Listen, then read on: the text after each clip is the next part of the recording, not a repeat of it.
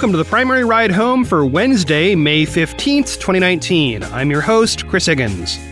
Today, O'Rourke reintroduces his campaign, we check in on Joe Biden, and what the primary candidates think about daily press briefings.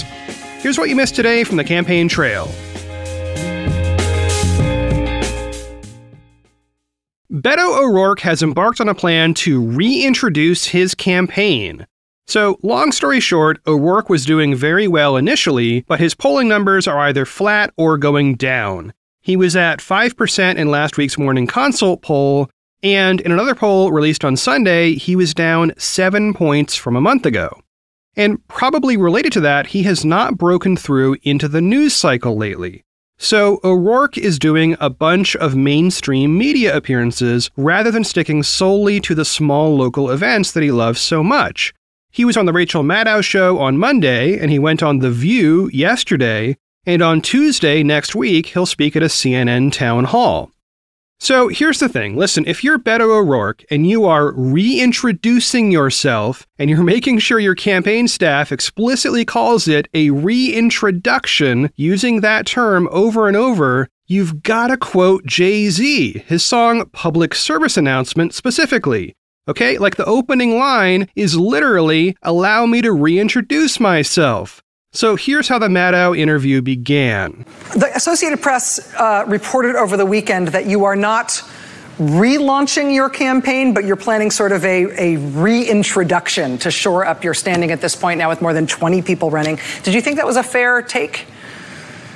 We've been on the road now for eight weeks, mm-hmm. traveling to over 15 states, have held more than 150 town halls. And here's how, in my professional opinion, it should have gone. The Associated Press uh, reported over the weekend that you are not relaunching your campaign, but you're planning sort of a, a reintroduction to shore up your standing at this point now with more than 20 people running. Did you think that was a fair take?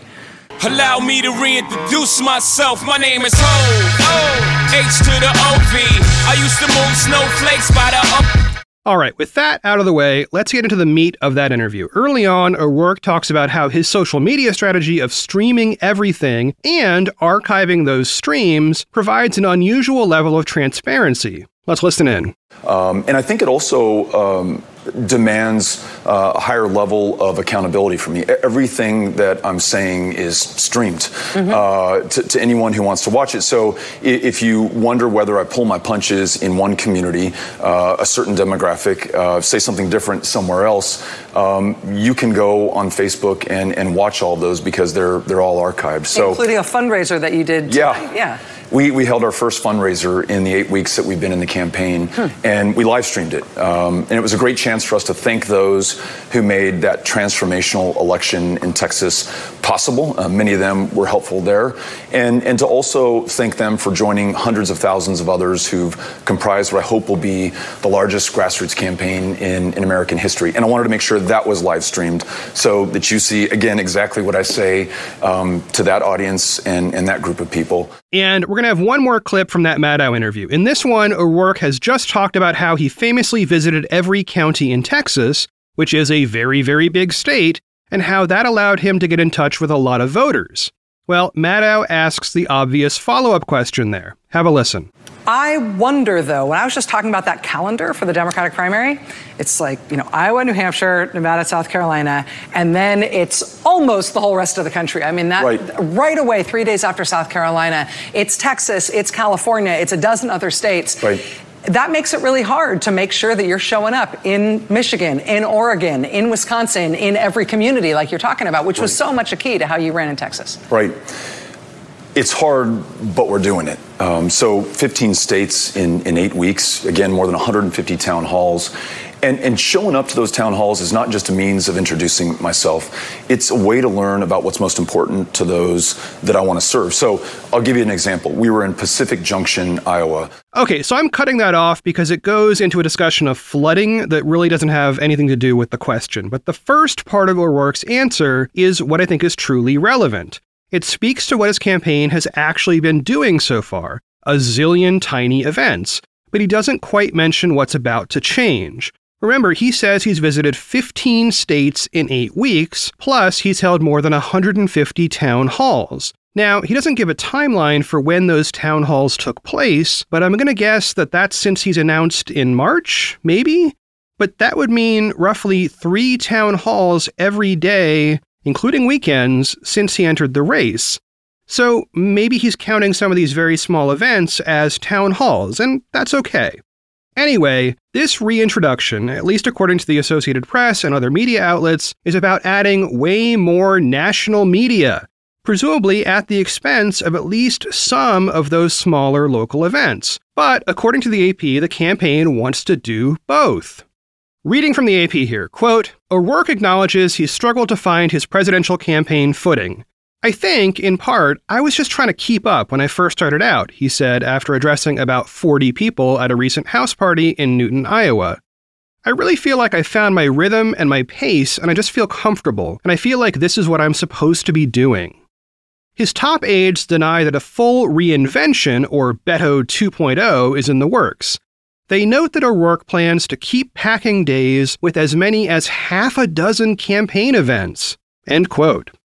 Aside from the added focus on national media, the AP reports that O'Rourke is also reorganizing his campaign staff in general. He's adding 16 new staffers in Iowa, plus writing and releasing more detailed policy proposals, which, by the way, tend to get a lot of media coverage. And also, private fundraiser events are now part of the picture. This is a stark contrast to his previous position on that kind of thing.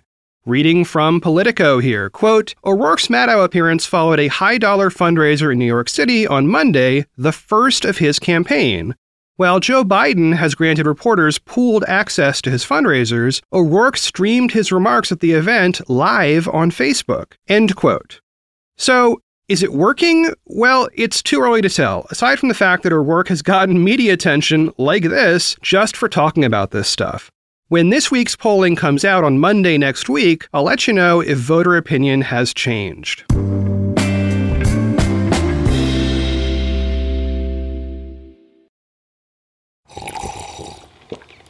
That's not just the sound of that first sip of Morning Joe. It's the sound of someone shopping for a car on Carvana from the comfort of home. That's a good blend. It's time to take it easy, like answering some easy questions to get pre qualified for a car in minutes. Talk about starting the morning right. Just like customizing your terms so your car fits your budget. Mm-mm-mm. Visit Carvana.com or download the app to experience car shopping the way it should be convenient, comfortable. Ah.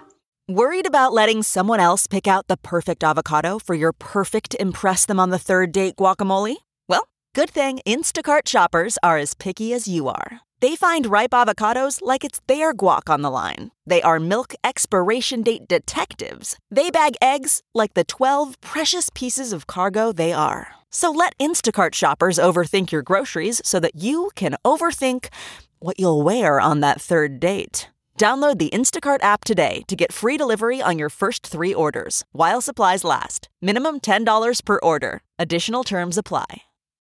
I haven't mentioned Joe Biden much on the show since he announced, except to point out that he's winning in every poll out there, and he's doing especially well with black voters. So let's take a few minutes to catch up with Biden and see what he's up to. First up, President Trump has been spending a lot of time talking about Biden. He talks about Biden on Twitter. He talks about Biden at campaign events. There's an excellent article about this in the New York Times by Jonathan Martin and Maggie Haberman titled, Trump Can't Stop Attacking Biden. GOP Strategists Wish He Would. Reading from the Times here. Quote, Matt Gorman, a veteran of past Republican presidential campaigns, said that Mr. Trump was simply handing Mr. Biden a gift. In a Democratic primary, attacks from President Trump are the best thing that can happen to you, Mr. Gorman said. It elevates you, gives you a huge fundraising boost, and sucks the oxygen from your competitors. The president's drumbeat of attacks on Mr. Biden have also gotten the attention of congressional Republicans, who would prefer a more easily caricatured boogeyman on top of the Democratic ticket this year. Bernie Sanders is the perfect guy for us, said Chris LaCivita, a longtime Republican strategist. He looks like the professor out of Back to the Future and is a hardcore socialist. End quote. But that might not be a strategic or even conscious decision, really. Leading into our next point about Biden, here's one more quote from that same Time story. Quote, Some Republicans close to Mr. Trump paint a more simplistic portrait of the president's actions. That he has simply been consuming cable news coverage about Mr. Biden and firing off tweets based on the coverage and polling on the Democratic race he hears about on the air. End quote. And that brings us to item two. In an article for 538, Dhrumil Mehta wrote about how much cable news is covering Joe Biden and it is impressive. Biden is getting about as much coverage as the rest of the Democratic field combined. A week ago, he was beating the entire field combined by a comfortable margin. If you look at Mehta's graphs, it's basically a giant Biden spike at the top, followed by a much smaller spike for Sanders, and then smaller ones still for Warren, Harris, and Buttigieg, rounding up the top five. So, Mehta's analysis lends credence to the theory floated in the Times piece about what is driving the president's attention. Reading from 538, quote, the greatest share of Biden's clips last week were on Fox News, as were clips mentioning Sanders. But Warren saw most of her coverage on MSNBC. End quote. Yeah. Well, and that leads us to item three, which is an article in Bloomberg by Sahil Kapur titled Biden's early dominance tests the strength of Democratic left. It's an examination of what exactly the Democratic Party is these days in terms of ideology. Kapur notes that major candidates like Sanders have rejected the idea of compromising on many of their key principles, like Medicare for All and the Green New Deal. But Biden believes that compromise is fine and, in fact, good. Reading from Bloomberg here, quote, Biden has promoted consensus building and given a cold shoulder to Medicare for all. Yet he's leading his nearest rival, Sanders, by 20 to 32 points in five national polls taken since he began his campaign on April 25th. Terry Shoemaker, a 71 year old lawyer from Concord, New Hampshire, and longtime Biden supporter, has a theory why. Twitter Democrats are not representative of the Democratic Party, Shoemaker said. Democrats have to nominate somebody who can go toe to toe with Trump, and he's the guy. End quote. This precisely echoes an opinion piece from Monday in the New York Times by Michelle Goldberg, titled Twitter Isn't Real Life If You're a Democrat. And it bears the subhead, quote, The online left doesn't like Joe Biden. Voters seem to. End quote. So, this whole discussion argues that the most left leaning members of the Democratic Party are very active on social media platforms. They are, as we say, very online. And Biden is competing in a field where many major candidates are to his left. Not all of them, but a lot. But here's how I look at it the point of the primary election process that we're in right now is to try to figure out what the party's actual base is. Is it a centrist group that's fine with somebody like Biden? Is it farther to the left, looking to somebody like Sanders or perhaps Warren? That's what we're here to figure out. And it's what I'm trying to give you context about every day. It's not up to me to figure out the one true answer and tell you how to vote.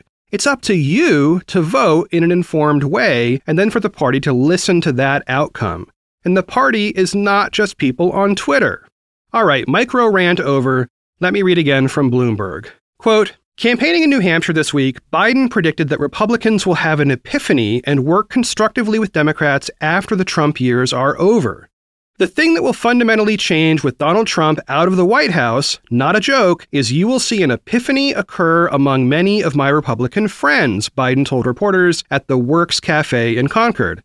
If we can't change it, we're in trouble. This nation cannot function without generating consensus. It can't do it. His remarks were swiftly pilloried by some progressives who called Biden's hopes for compromise with the GOP starry eyed and naive. End quote. And here's some audio posted to Twitter from The Hill in which Biden expresses these views to a crowd in Nashua, New Hampshire. Listen in. And ladies and gentlemen, the third reason I'm running out there is we got to, and I know I get criticized for this, but if I'm wrong, we're in real trouble. We have to unify this country. Our political system is broken. It's flat broken. And folks, everybody tells me, no, no, no, that's naive. That's the old days. Well, if that's the old days, guess what? We're in deep, deep trouble because nothing can happen in this country of consequence without consensus. Without a consensus. That's how the system was built to avoid the abuse of power. Three equal branches of government.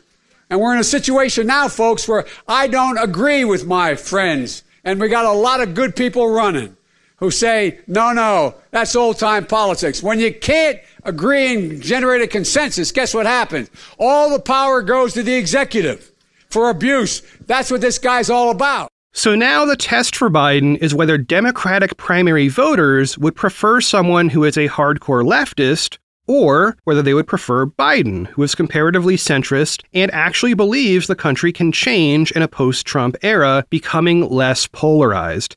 And honestly, I don't know. Keep listening and we will find out together.